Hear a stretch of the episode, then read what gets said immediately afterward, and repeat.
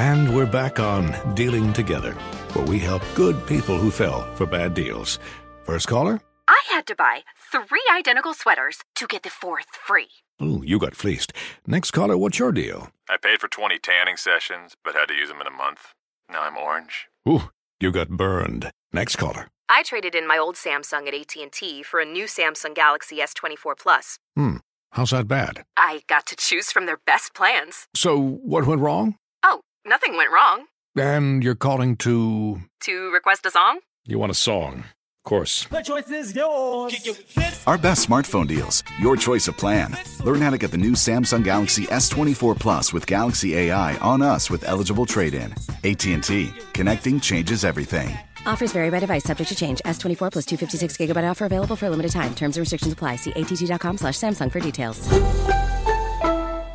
Infiniti presents a new chapter in luxury. The premiere of the all-new 2025 Infiniti QX80. Live March 20th from the edge at Hudson Yards in New York City. Featuring a performance by Jon Batiste. The all-new 2025 Infiniti QX80 is an SUV designed to help every passenger feel just right. Be the first to see it March 20th at 7 p.m. Eastern, only on iHeartRadio's YouTube channel. Save the date at new-QX80.com. Don't miss it. 2025 QX80 coming this summer. With AT&T in-car Wi-Fi, stay connected wherever you go and transform your vehicle into a dependable Wi-Fi hotspot. Powering applications like real-time GPS and voice assistant, navigation becomes a breeze. Even on the practice field, AT&T in-car Wi-Fi keeps you connected while in proximity of your vehicle. Work, stream shows, or finish homework without missing a beat. See if you're eligible for a free trial at att.com slash in-car Wi-Fi. Don't let connectivity be a roadblock in your journey. Always pay careful attention to the road and don't drive distracted. Wi-Fi hotspot intended for passenger use when vehicle is in operation. Compatible device and vehicle required. You know, kids want to be promised something. They want to be assured of something. And that's not how it works. I mean, that's not how life works. That's not how athletics work. Play the game hard, get on a good team, respect the game, dress right, be the first one out on the field, be the last one out of the dugout. Those little things, they do matter. This is the Reform Sports Project, a podcast about restoring healthy balance and perspective in all areas of sport through education and advocacy.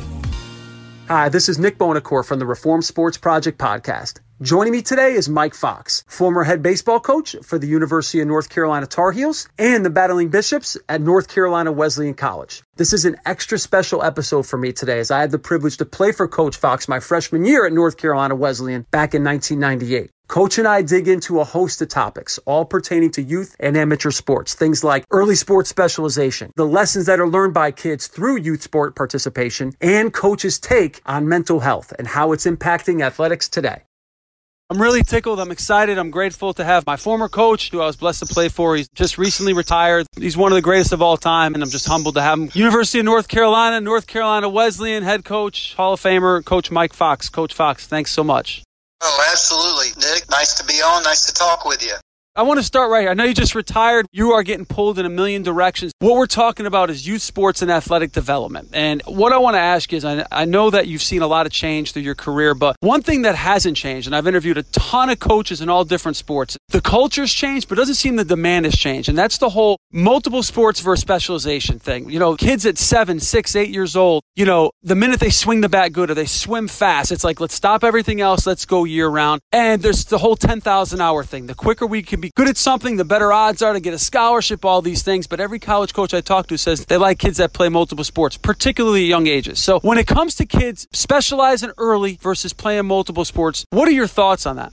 Well, I'm on the record as far as what I think, and that is, like most of the coaches you, you're referencing, is that these kids do not need to specialize. They need to be well rounded. I mean, we all know that repetition in anything over and over and over again, no matter what it is, certainly in sports, is is not a good thing. And you're right. I think when they see a young man who's talented at one thing, they immediately want to cut off everything else, and that's dangerous. These kids need to play other sports. They need to play year round. They need to stop one, play another one, use different body parts, use different skill sets. That is going to help them in the long run. I believe it's going to keep them healthier in the long run, uh, perhaps prevent these injuries that are occurring so young. Um, just all sorts of benefits, different coaches, different aspects, different teammates, just so much value in it.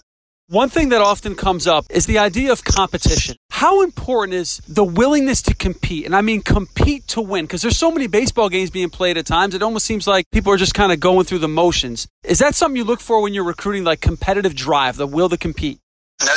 I mean, that's uh, that might be the biggest factor besides you know character, um, which obviously has a lot to do with their decision making and those intangibles. But um, you know, I saw it more than more. Uh, you know, toward the end of my career, that you know, kids want to be promised something, they want to be assured of something, and that's not how it works. I mean, that's not how life works. That's not how athletics work. And um, we told many and many a kid, if you are worried about who else is here, if you're worried about how many pitchers, shortstops, second basemen, center fielders we have here, then this might not be the place for you. And I'm sure I'm not the only coach making those statements because we all want kids that come in and want to compete. I mean, competition drives everything. It makes makes them better, it makes you better, it makes your program better, it makes everything better. And it's a powerful, powerful motivator because competition is about playing time. And we all know what a big motivator that is. So you're right. I mean, you can only do so much, you know, in, in, a, in a cage and in a weight room, but you got to get out. You got to get out on the field and you got to get out on multiple fields.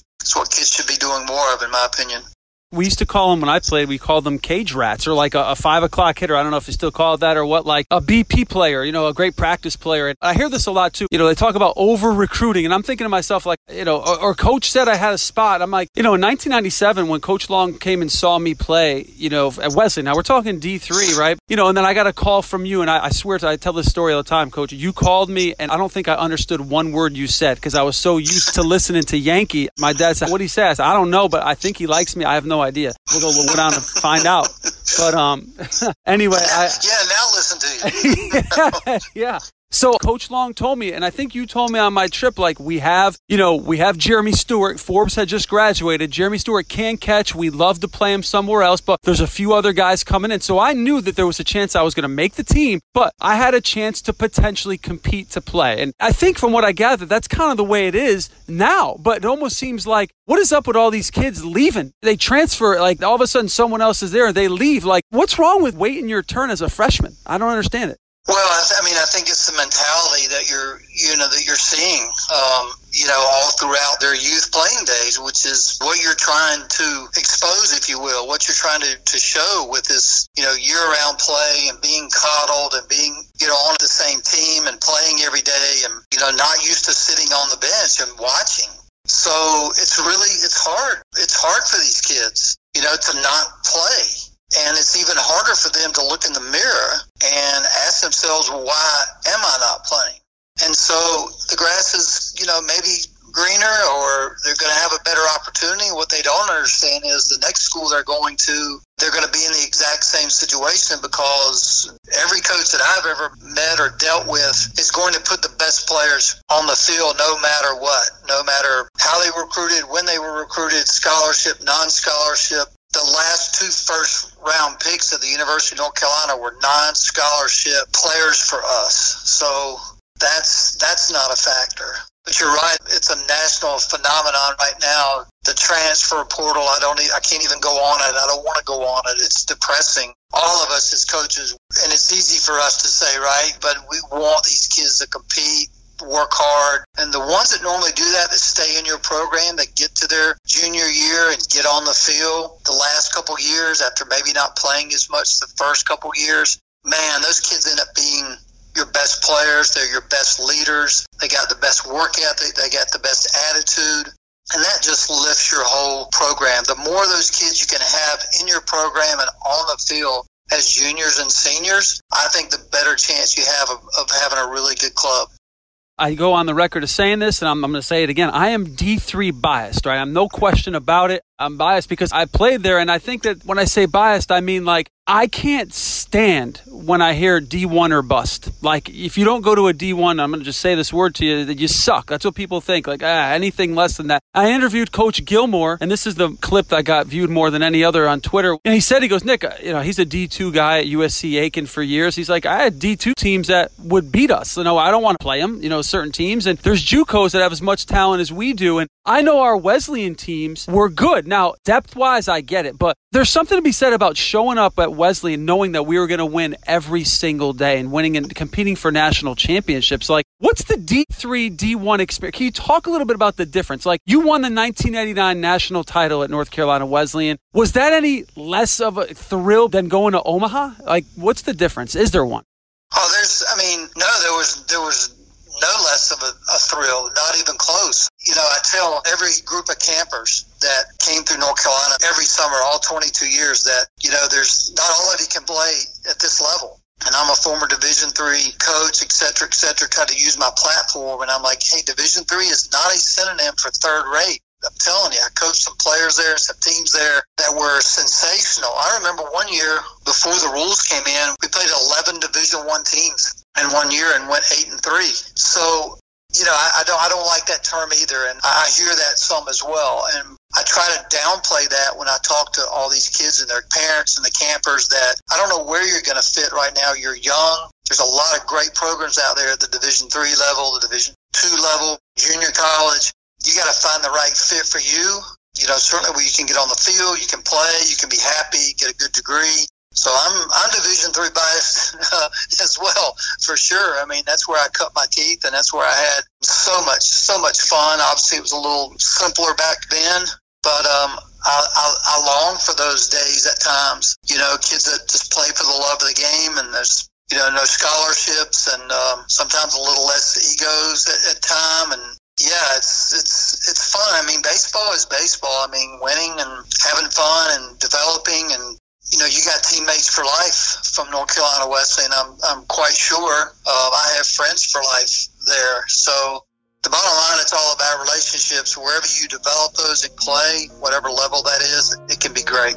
That's Mike Fox, former head baseball coach for the Tar Heels at the University of North Carolina, as well as the Battling Bishops from North Carolina Wesleyan College. When we return, Coach Fox and I are going to talk about life lessons that I actually learned playing for him and advice for kids who want to play sports in college.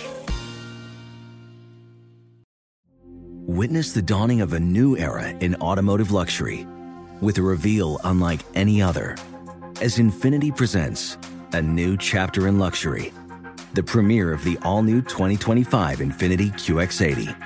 Join us March 20th live from the edge at Hudson Yards in New York City, featuring an unforgettable performance by Grammy and Academy Award winning singer, songwriter, and composer, Jon Batiste. The all new Infiniti QX80 is unlike any luxury SUV you've ever seen. Smart enough to anticipate your needs, even before you do Every line, curve, and detail was thoughtfully crafted so everything for every passenger feels just right. Don't miss it. Mark your calendars and be the first to see it March 20th at 7 p.m. Eastern, only on iHeartRadio's YouTube channel. Save the date at new-QX80.com. 2025 QX80 coming this summer. Okay, quick math. The less your business spends on operations, on multiple systems, on delivering your product or service, the more margin you have and the more money you keep. Obvious. But with higher expenses on materials, employees, distribution, and borrowing, everything costs more. So to reduce costs and headaches, smart businesses are graduating to NetSuite by Oracle. NetSuite is the number one cloud financial system, bringing accounting, financial management, inventory, HR into one platform with one source of truth. With NetSuite, you reduce IT costs because NetSuite lives in the cloud with no hardware required, accessed from anywhere. You cut the cost of maintaining multiple systems because you've got one unified business management suite. And you're improving efficiency by bringing all your major business processes into one platform, slashing manual tasks and errors. Over 37,000 companies have already made the move. So do the math. See how you'll profit with NetSuite. Now through April 15th, NetSuite is offering a one-of-a-kind flexible financing program. Head to netsuite.com slash stereo right now. netsuite.com slash stereo. netsuite.com slash stereo. Welcome back to the Reform Sports Project podcast, where Coach Fox and I left off. We were about to discuss lessons learned on the field, early ranking and recruiting, and his advice for those looking to play sports in college. Coach, this is not scripted, and you just like I feel like I'm putting them on a tee for you. You like segued that perfect. You brought up relationships. That's what I want to get into, and I'm going to tell two quick stories, and then I'm going to let you roll with it. I learned one of the greatest life lessons from you ever, and that is that to be a great leader, everyone, and I learned this when I was a manager in an office in New York and in my professional career, everyone's got to be treated differently. And you taught me that my freshman year playing for you. I remember I was very insecure, very, very unsure. I felt small. I felt little. I just, I, I was nervous, nervous little freshman.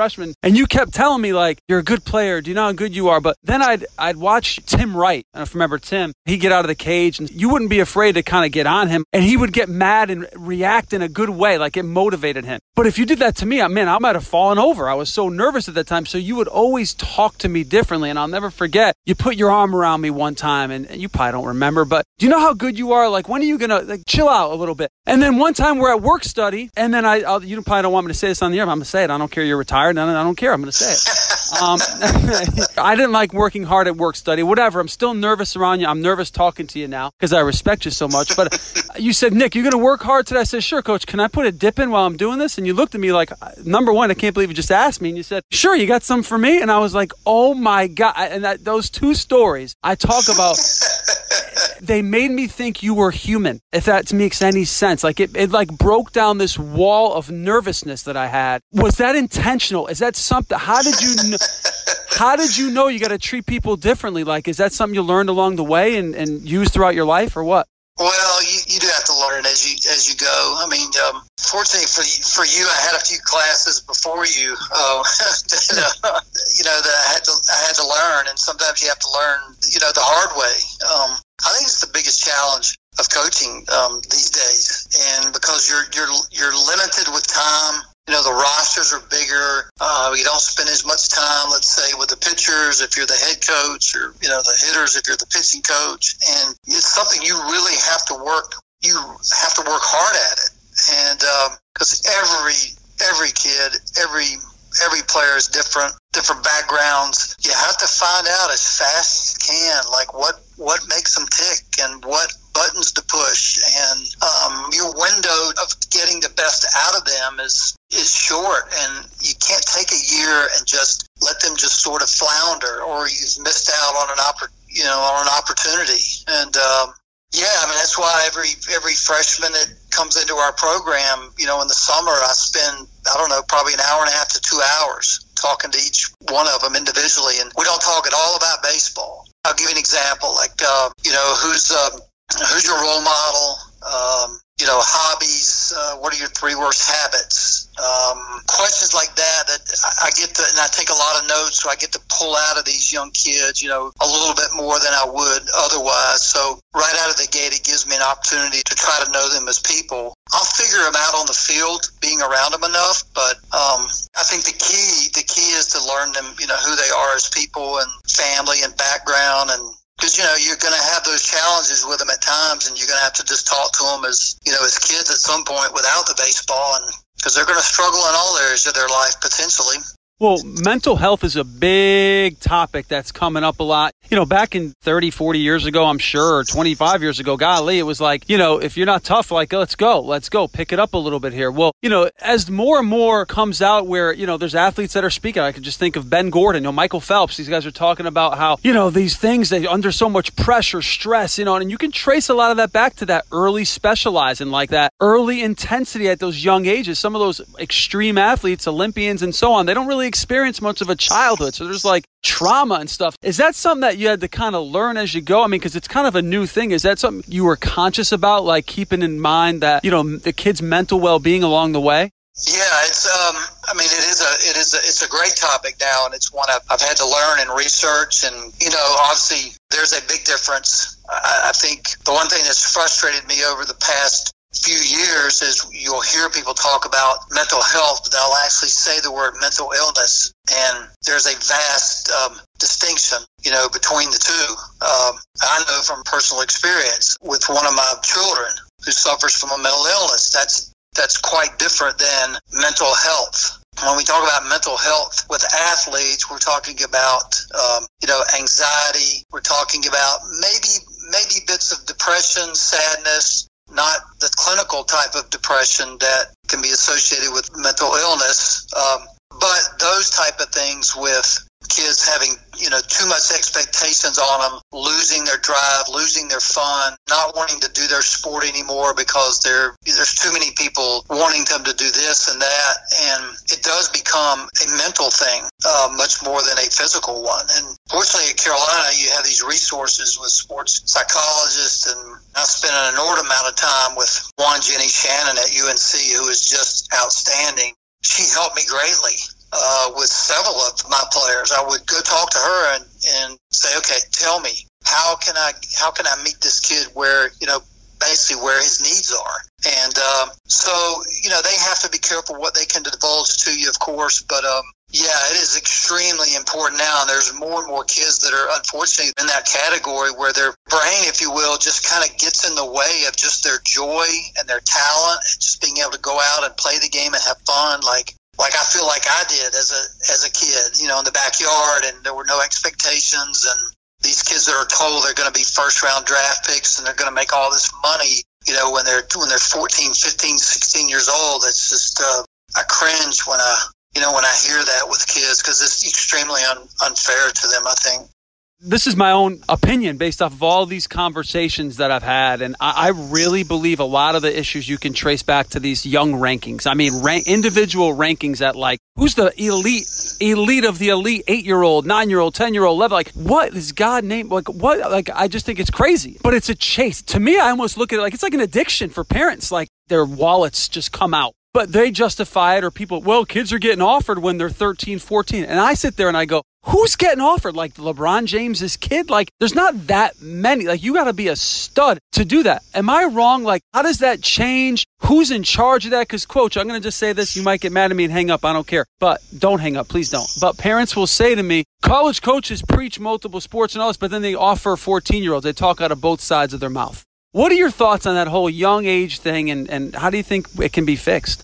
Well, boy, that's a you know that's a topic for uh, about a two-hour sure. No, I get it. Discussion. I mean, just uh, yeah, the early recruiting is um, certainly something that I'm not gonna not gonna miss. Um, and I saw it throughout my career. I mean, I remember making home visits with, you know, Russ Adams, for example, you know, early in my time at UNC, you know, going to his house and ended up being a first round pick and playing, you know, for Toronto and, and he didn't commit until, you know, his senior year. And, you know, honestly, you're almost forced, you're, you're forced to offer kids, um, so to speak, because you either with some of them, either you get in the boat if you will, or you know, or you get left. Now, you know, is that a particular reason to offer a young man? Not particularly, but there are other factors that are, you know, that are involved. Um, maybe he's been to your camp. Maybe he tells you, "I want to come to North Carolina, uh, but I've got offers from this school, this school, this school," and you you're either going to wait or you're not.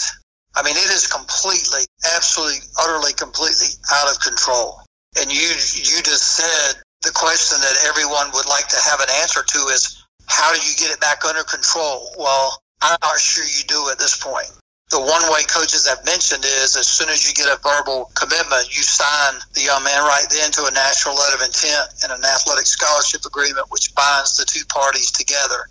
That might slow it down. Cancellation of the season, the pandemic briefly slowed down recruiting, and then all of a sudden it went right back to warp speed, and now it's even worse because kids are committing now to schools and they've never met the coach face to face, never been in the stadium, never met the academic counselor. And that takes all the relationship out of recruiting. Jeez. And I desperately held on or tried to hold on to that relationship part of recruiting.